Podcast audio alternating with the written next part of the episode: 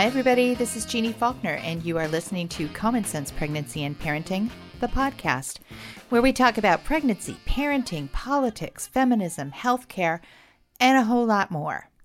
Whew, we've talked about some good stuff lately from how parenting standards measure up around the world and why the U.S. is nowhere near the top, to the power of meditation to improve just about everything, to epidurals and infertility, to so much more. There's always so much to talk about with pregnancy and parenting, right? Because those topics touch every single person on the planet. Every single person is impacted by pregnancy and parenting. There ain't nobody out there who didn't come from a mother. Not one person. Not even if you're in Congress or in a position of power. Not into maternal health care or family planning. Not even if you're the President of the United States. Everybody has a mother, knows a mother, or is a mother. And that's what this pod is about. We're elevating the status of women so we get the fair credit, attention, and resources we deserve, whether we decide to mother or not. Women make up more than 50% of the population, and we're responsible for 100% of the next generation. It's time we made a few changes. And in a week like this one, where the news cycle is spinning out of control about sexual harassment stories, those changes can't, they just can't come soon enough. Talking about uncomfortable topics is a big part of making change happen. So that's what this podcast is about. We're talking about things. This week, we have a few listener emails to get to, and I thought we'd bring Chris Beard on the pod again to help answer them. Chris is a certified nurse midwife who's been on the podcast several times now, and she knows what she's talking about. We always have a good time chatting. So, without further ado, let's just dive in today and get Chris on the phone.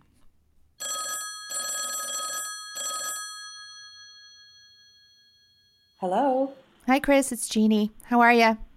I'm good, Jeannie. How are you? I am good. It's drizzly cold today, isn't it? I love it. You love it? I do. uh, I'm dipping my toes into it. It's the dark season here in Portland, Oregon. We started a little early. It's getting cold. I'm getting gloomy. Uh, oh, well. I'm done whining. Okay. well, Chris, let's start off by telling listeners who don't already know Midwife Chris what your job title is. I am a nurse midwife for Kaiser Permanente, which is a large HMO here in Portland, Oregon. I just passed my 20 year mark with them, and I am currently the lead of my group and catch babies and see patients in the clinic. How many babies do you think you've caught? That's a very interesting question that gets asked pretty frequently. Well, I've been a full scope midwife for 25 years. Mm-hmm. Many of those years, I caught well over 100 babies. So I'm guessing I'm in the 3,000 ish range. Mm-hmm. And I'm yeah. kind of persnickety that I only count. I have a I have a logbook, and I only put patients in the logbook if my hands were on the baby when it came out. So if I if the patient has a C-section or if I have a student with me, I don't put that patient in my logbook. Got it. So I'm guessing three thousand, give or take. That's a lot. Of, that's a lot. It's a lot. It's a lot. Most. You want to hear a crazy story? Yes, please. I have two children. One's fifteen and one's in middle school. Who's 12 mm-hmm. And when my 15 year old was in middle school, she was in the band. And I went to one of her band performances and I saw one of my patients there and her son was in the band with my daughter. Wow. And that's kind of crazy. Wow. Yeah. Wow. Portland's a small town that way. I know. It really is. Yeah. I don't have any idea how many babies I was there for. Oh, I tried I'm to do sure the math. A lot. Yeah. Because, you know, as a nurse, sometimes you are in on two or three births in a shift. Absolutely. And if you're the charge nurse, then you might be in every birth that night. You of know, there could be eight or 10 births going on that night. And, you know, while you're yeah. not the one with the hands on the baby, I mean, it counts. It's a lot of births. I have no idea. And you know what's funny is that most of the providers and nurses and you know doctors and midwives that I talk to, they can't give a solid number. I don't know anybody who can. yeah. Well, usually Chris, we, you know, start off with the, you know, who are you and what do you do question, but we've had you on the podcast so many times now that I want to ask you a really different question. Please. Yeah. You ready? Okay. Are you the person you thought you'd be when you grew up? No, I am not. I mm. thought that I would be a pediatrician, mm-hmm. married mm-hmm. with a bunch of kids. And you're a midwife, single with two kids. Correct. Yeah. All right. How about you? Are you the person you thought you'd be when you grew up? Pretty much. Yeah. Although I didn't think I'd have as many kids as I did, as I have. I thought I'd have two kids, um, but I had several more than that. Um, I thought I'd be a midwife, uh, but I got as far as labor and delivery nurse. And then I always had this sort of inkling in my mind that I'd be a writer when I grew up, but I didn't know how. I didn't have, I think when I was a kid, I thought I'd be a novelist. Um, but I'm not nonfiction. That's what I do. And podcasting. Yeah. That, of course, was certainly not on my horizon, though I liked the idea of being in broadcast somehow. That is so interesting. Yeah. Yeah. I know. Cool. It's, yeah. Well, let's talk a little bit of politics. And then what I want to do today is um, I've got a few pretty pretty good listener emails that I want to cover today. You in? Absolutely. Okay. So I want to talk a little bit about President Trump's recent uh, actions on birth control and insurance access. And a lot of listeners don't get the connection between birth control, family planning, contraception, whatever you know words what people want to use, and maternal health. So I wanted to break that down a little bit for them. Do you want to start? Do you want me to start? Why don't you start? Okay. So, if you ask an obstetrician or probably a midwife, they're going to probably tell you that the safest pregnancy that a woman can have is the one she doesn't have. Because every pregnancy has an impact on a woman's body. Now, in our line of work, you and I have seen women who have had back to back to back to back babies. And what happens so often is that we're really concerned about them bleeding to death because their uterus is overworked. Or we see um, girls who come in way too young for their bodies to be able to accommodate their pregnancy, but they got pregnant young. Or we see women who are in some other sort of health predicament who really it would be better for them if they could put a few years between their pregnancies, and yet they don't. And so there are complications. So I guess for me, I like to help people understand that birth control isn't simply a convenience factor for reducing the number of children you might have, it's also healthcare. Okay, your turn. So my personal belief is that access to family planning, whatever whatever method someone a woman chooses, is an essential component of healthcare. And women need and deserve control over their own bodies, and that includes birth control. Mm-hmm. So mm-hmm. it's very interesting to look down the road at what happens when somebody doesn't have control over their births. If you lack access to birth control, you have unplanned pregnancies. If you have unplanned pregnancies, right. you can't complete your education. Sometimes you can't even care for the family that you have, yet you go on to have mm-hmm. more and more unplanned pregnancies. And that leads mm-hmm. to poverty.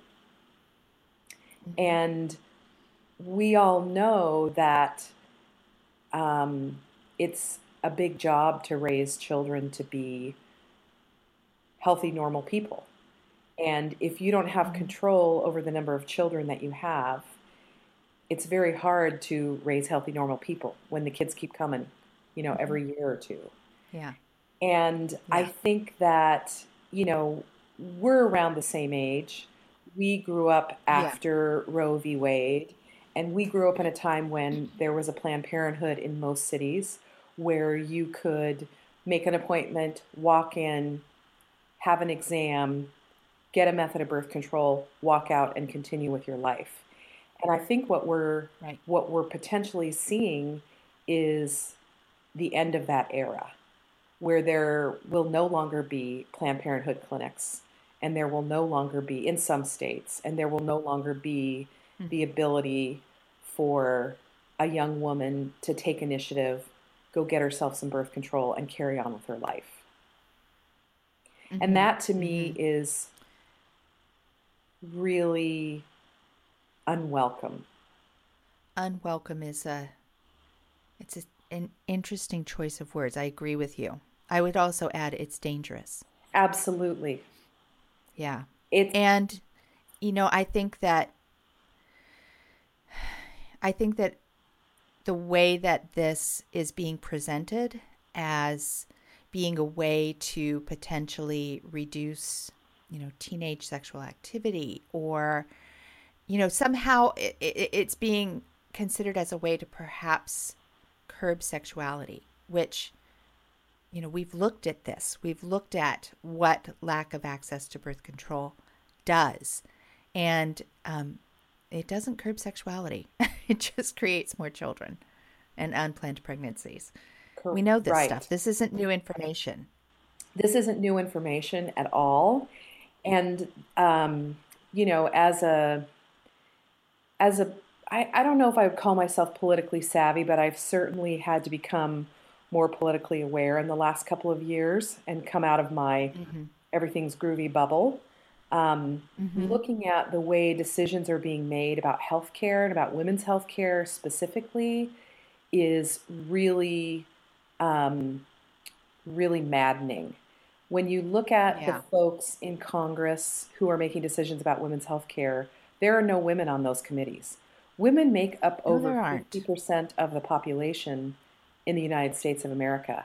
And women are not mm-hmm. being involved in the decisions around making healthcare policy under this current administration.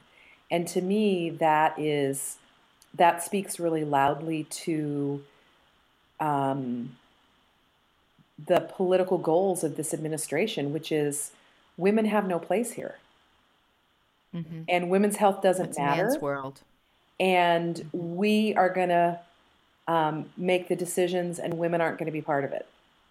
That's the message that we are receiving right now. That is the message that we are receiving. And what I'm, my perception is you take away access to contraception, you put limits on abortion, and you don't have women involved in healthcare. And that is a war on women mm-hmm. in this country. Yeah. Yep. And yep.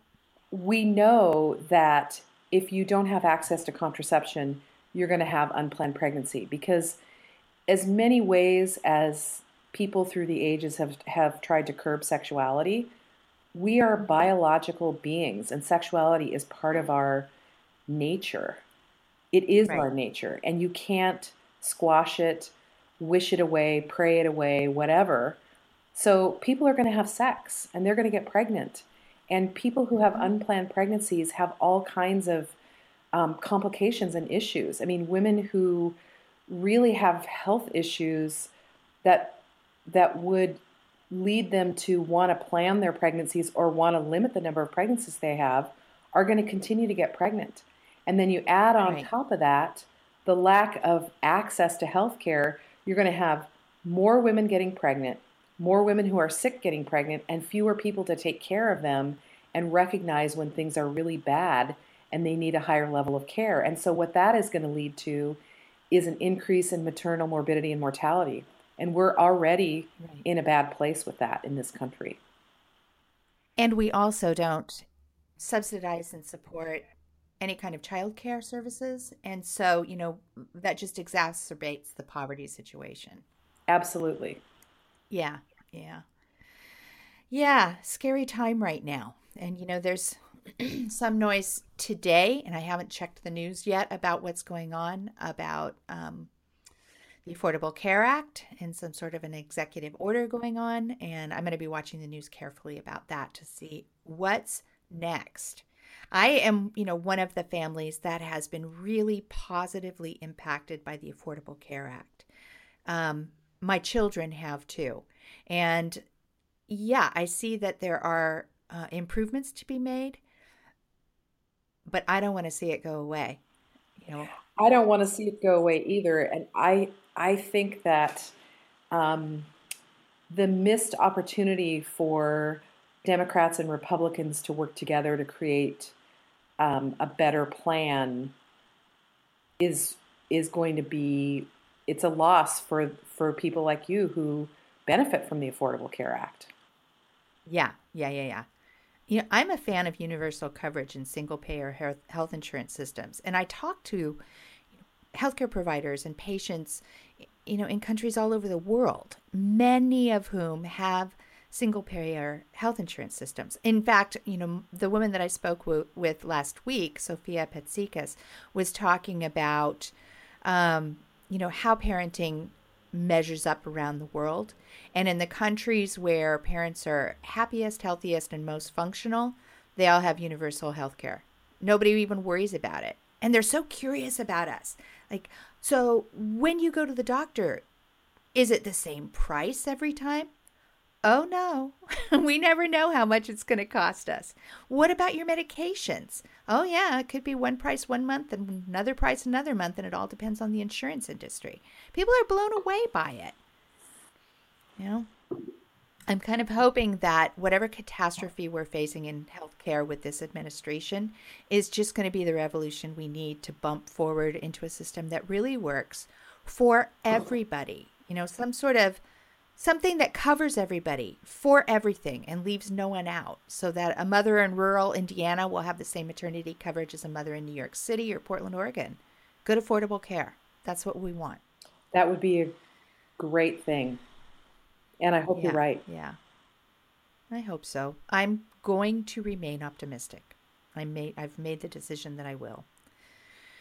You know, I think that um advancing the scope of practice and number of midwives who are pra- practicing in obstetric care specifically is key to providing better coverage for everybody. Um, but it's you know here in Portland, Oregon, we're all spoiled. You know, you've been practicing as a full scope midwife for 25 years, but in New York City, in almost all of the hospitals, midwives don't even deliver babies in the hospitals yet. You know, seems so in backwards to me. Of, I know, but they don't. They don't. In you know Manhattan hospitals, you're not going to find midwives. Maybe there's a practice or two, but it's not widespread. Overwhelmingly, what happens? No, no, no, no, no, no. What happens is that um, you know a lot of practices will have midwives in the office so that patients will see their midwife for their prenatal care, but they get to a certain point or they get into labor and delivery and their care is transferred to the obstetrician. And that's pretty standard. That's how the way it goes. Well, it'd be nice to see a um, a broader shift in the in the way healthcare is delivered, because I've said this before yeah. on your show, um, your podcast, on your podcast show. Um, you know, obstetricians are surgeons. You don't need a surgeon to take care of a normal, mm-hmm. healthy mom. You need a surgeon when you've got an emergency. You need right. a surgeon when you've got a high risk mom. But right. the number of high risk moms is far fewer than the number of normal healthy moms. And you know, my my right. personal hope is that every woman has access to a midwife. I think that's what women deserve. Right. And I think that's what women need, whether they whether too. the our culture recognizes that or not. Right. Right. I agree with you. Well, let's Great. let's answer some some emails, shall we? This one comes from another country, and um, we might have to shift into a little bit different level here. Hello, doctor. And side note, listeners, I'm not a doctor, I'm a nurse. Um, I just saw lots of comments about you on a web page, so I think I should email you. My wife is having 32 weeks of pregnancy, and today we went to doctor. She told my wife that you are having heavy fluid, and that freaks me out. We are worried. I am asking you to tell me what is right. Thanks. I am sending the ultrasound and its report. So, I want to say first off to listeners no matter what country you're in, is that I'm not going to second guess your physicians and I'm not going to evaluate your medical reports because I'm not qualified to do that. What I can do is I can talk things through and help explain things a little bit to you so that you can make your own decisions with your family and your healthcare providers. Um, so that's something I just like to say right off the bat. I'm not making your decisions for you. You do that. But let's start at the at the beginning here. 32 weeks pregnant. Looks like she had an ultrasound and um, has more fluid than usual. I get so many emails about polyhydramnios, Chris. So many. It's like my number one email that I get. People hear this. Interesting. Yeah, their doctor tells them somewhere, you know, in the after 30 week stage that yeah, they've got a lot of fluid. And it and you know, most of the time it's not a problem, but it sure does sow the worry seeds. So let's talk a little bit about well, I it. think, yeah, I think one of the reason it, well, potentially one of the reasons it sows the worry seeds is that when you have extra fluid, you look huge. Yeah. And so everyone tells you, oh my God, you're huge. Are you having twins?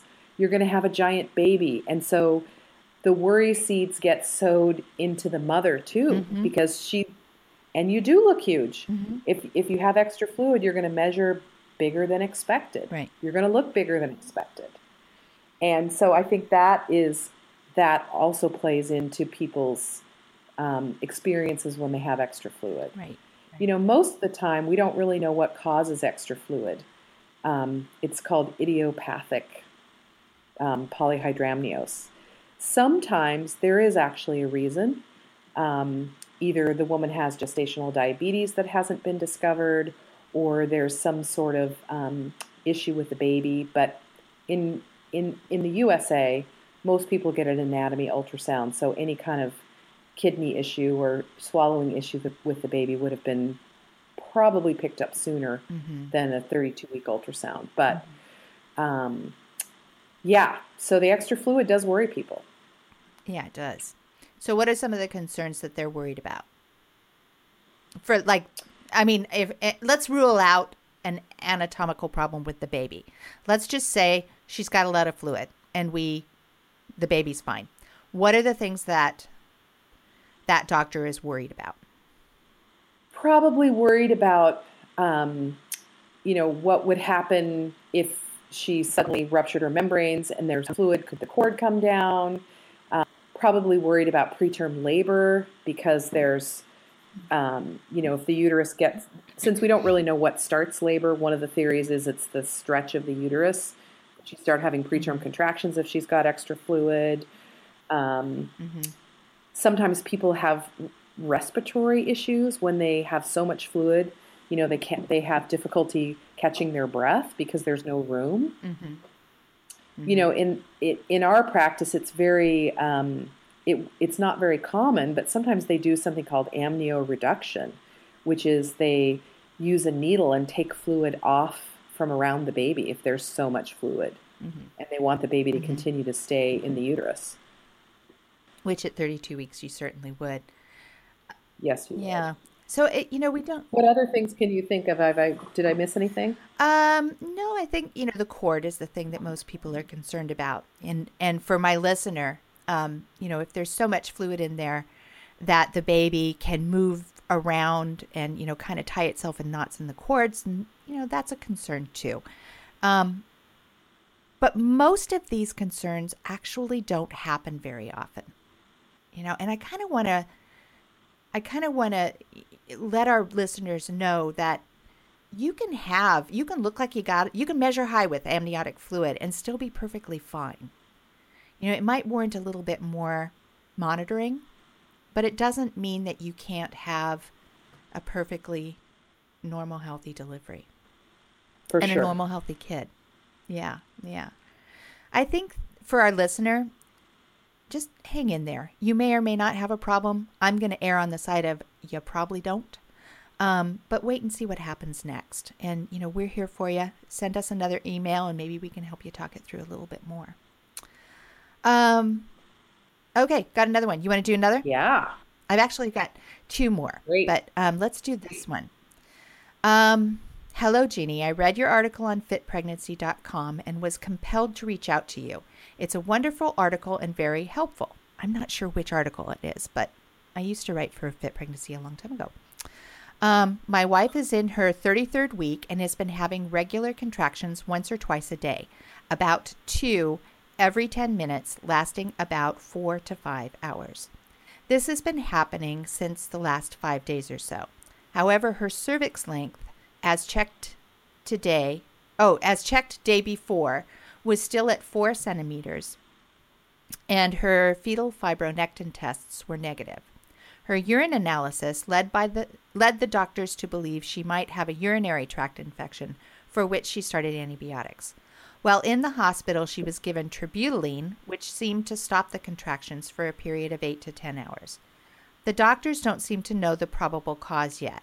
Now, while I understand that it's possible that no certain cause could be known, I was wondering whether you would have any insight into this, as well as any guidance on whether we should be mentally prepared to have a preterm baby. Look forward to hearing from you. Thanks, Sid. So, so there's, there's a lot in there.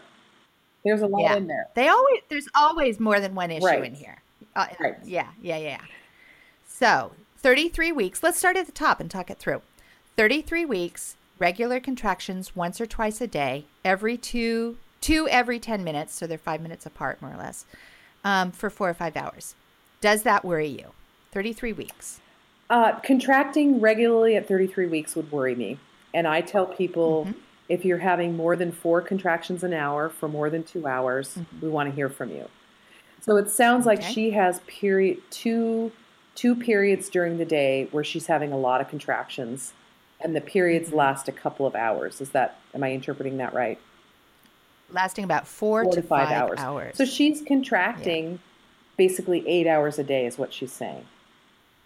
That's what it looks like. So that's a yeah. lot of contractions at 33 weeks, and I would be mm-hmm. concerned myself. Mm-hmm. Um, it mm-hmm. sounds like she came in and had um, an evaluation with a cervical check mm-hmm. and a fetal fibronectin test. The and a and a nice and long a nice cervix. long cervix. So a fetal fibronectin, if it's negative, tells you that you're probably not at risk for having a baby within the next two to three days. If it's positive mm-hmm raises your alert for the risk of preterm birth, but it's not predictable. And hers mm-hmm. was negative, so that's reassuring. Um, mm-hmm. The fact that her contraction stopped with terbutaline, which is not a medication that we use anymore, um, at least not right. regularly, maybe in a rare case, um, that's mm-hmm. reassuring that they stopped. You know, if she mm-hmm. were my patient, I would ask her, you know, what time of the day are the contractions happening? Is it happening when you're working? Right. Is it happening at the end of the day when you've been very busy? Um, I would try to figure out if they're activity related. Did they do a urine test? They did. Yeah, and um, analysis led the doctors to believe she may have a urinary tract infection for which she started antibiotics. So, I think one of the leading causes of preterm labor is urinary tract infection. So, getting that right. under control, is very possible that those contractions will go away. Right, right. Okay. Did we do it? Did we answer Sid's question? Oh, any guidance on whether we should be mentally prepared to have a preterm baby? Um, well, I mean, I think there's still a risk because you, you know, you preterm babies are hard to predict. Um, I yeah. think that it never hurts to have your bag packed and your car seat in the car, but um, it sounds like they got good evaluation, they got antibiotics, and that's most likely going to make those contractions go away. So I would say yeah. I wouldn't spend a lot of time thinking about it once your bag's packed.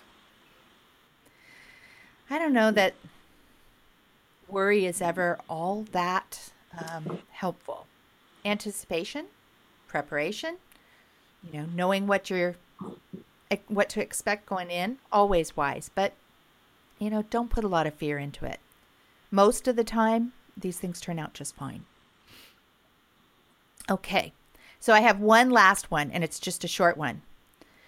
What's the difference between a normal birth, a natural birth, and physiologic birth. Why can't I just call it what I want? I love this. You can. You can call it whatever you, You can want. Call it whatever you want. I- and I think Yeah. that unfortunately we do a lot of nitpicking and dividing about people's birth stories. And Mm-hmm, you know, um, I wish we didn't do that. I wish we didn't do Yeah. I think I think that too often we try to correct women's language when we know what they're talking about. Now, you know, there people do do. mean different things by normal birth or natural birth. I mean, natural birth in my mind generally means that somebody's talking about an unmedicated In my birth. mind as well. you know, natural childbirth.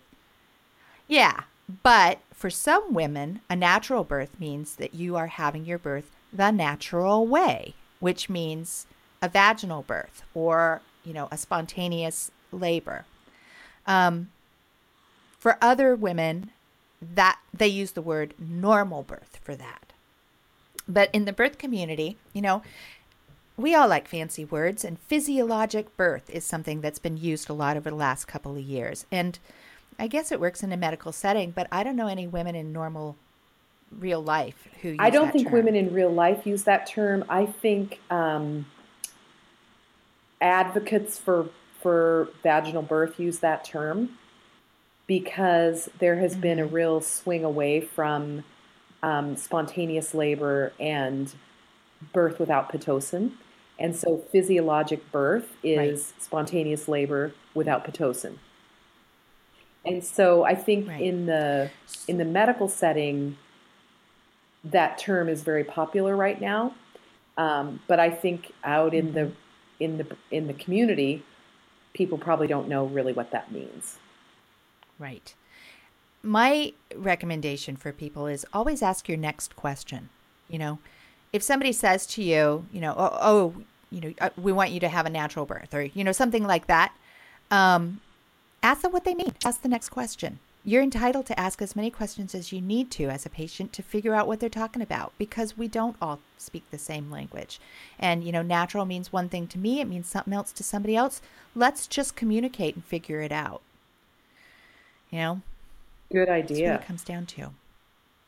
Yeah, yeah. I had somebody ask me recently is it better to have a natural birth I'm sorry, I didn't hear that. or a vaginal birth? Somebody asked me recently is it better to have a natural birth or a vaginal birth? I don't, I don't know. I don't, I don't know better. I don't know better. I think it depends on the person. Yeah. Well, Chris, what else should we talk about before I let you go on about your day? I don't know. We just answered some darn good questions. Maybe we did it. Maybe we did it for today. We've solved all of the world's problems Once, again. Well, it's always a pleasure to talk to you. I think our conversations Uh-huh. are usually wide ranging and very interesting. Food for, food for thought Yeah, for me, and- for sure. Yep. And um, they get downloaded a lot. the the podcast episodes I do with you because people are looking for solid medical information that's accurate, non um, you know crisis oriented, and not fear based. People are, are looking for what you have to say, Chris. Thank you. Well, I love being on your pod. Well, cool. We'll have you back again very soon. That would be great. Okay. Talk to you later. Okay. Thanks, Jeannie. Bye. Bye